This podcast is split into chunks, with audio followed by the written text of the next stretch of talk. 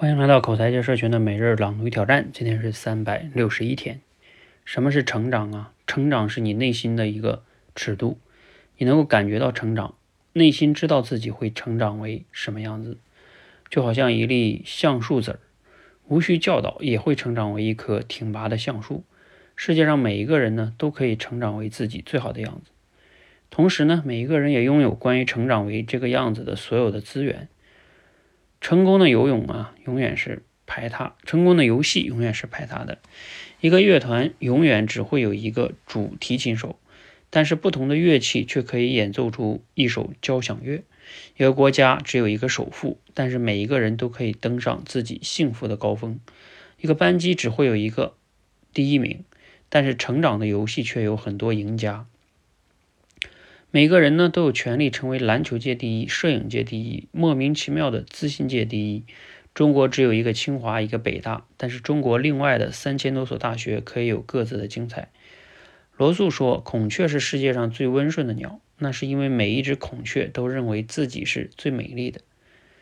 我们这个世界无法承担更多的单一的成功，它需要全新的方式去滋养更多的人，让他们更加快乐。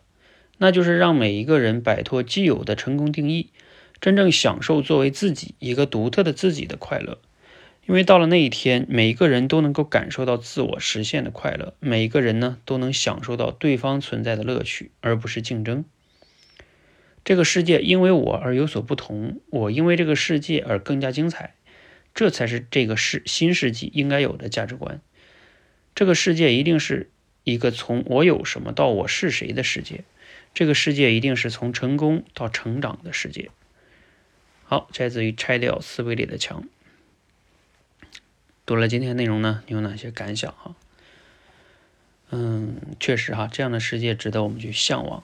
每个人呢都能发挥自己的天赋潜能，活出自己的样子，而不是总要跟别人比去争啊那个那个那个非常单一的成功的标准。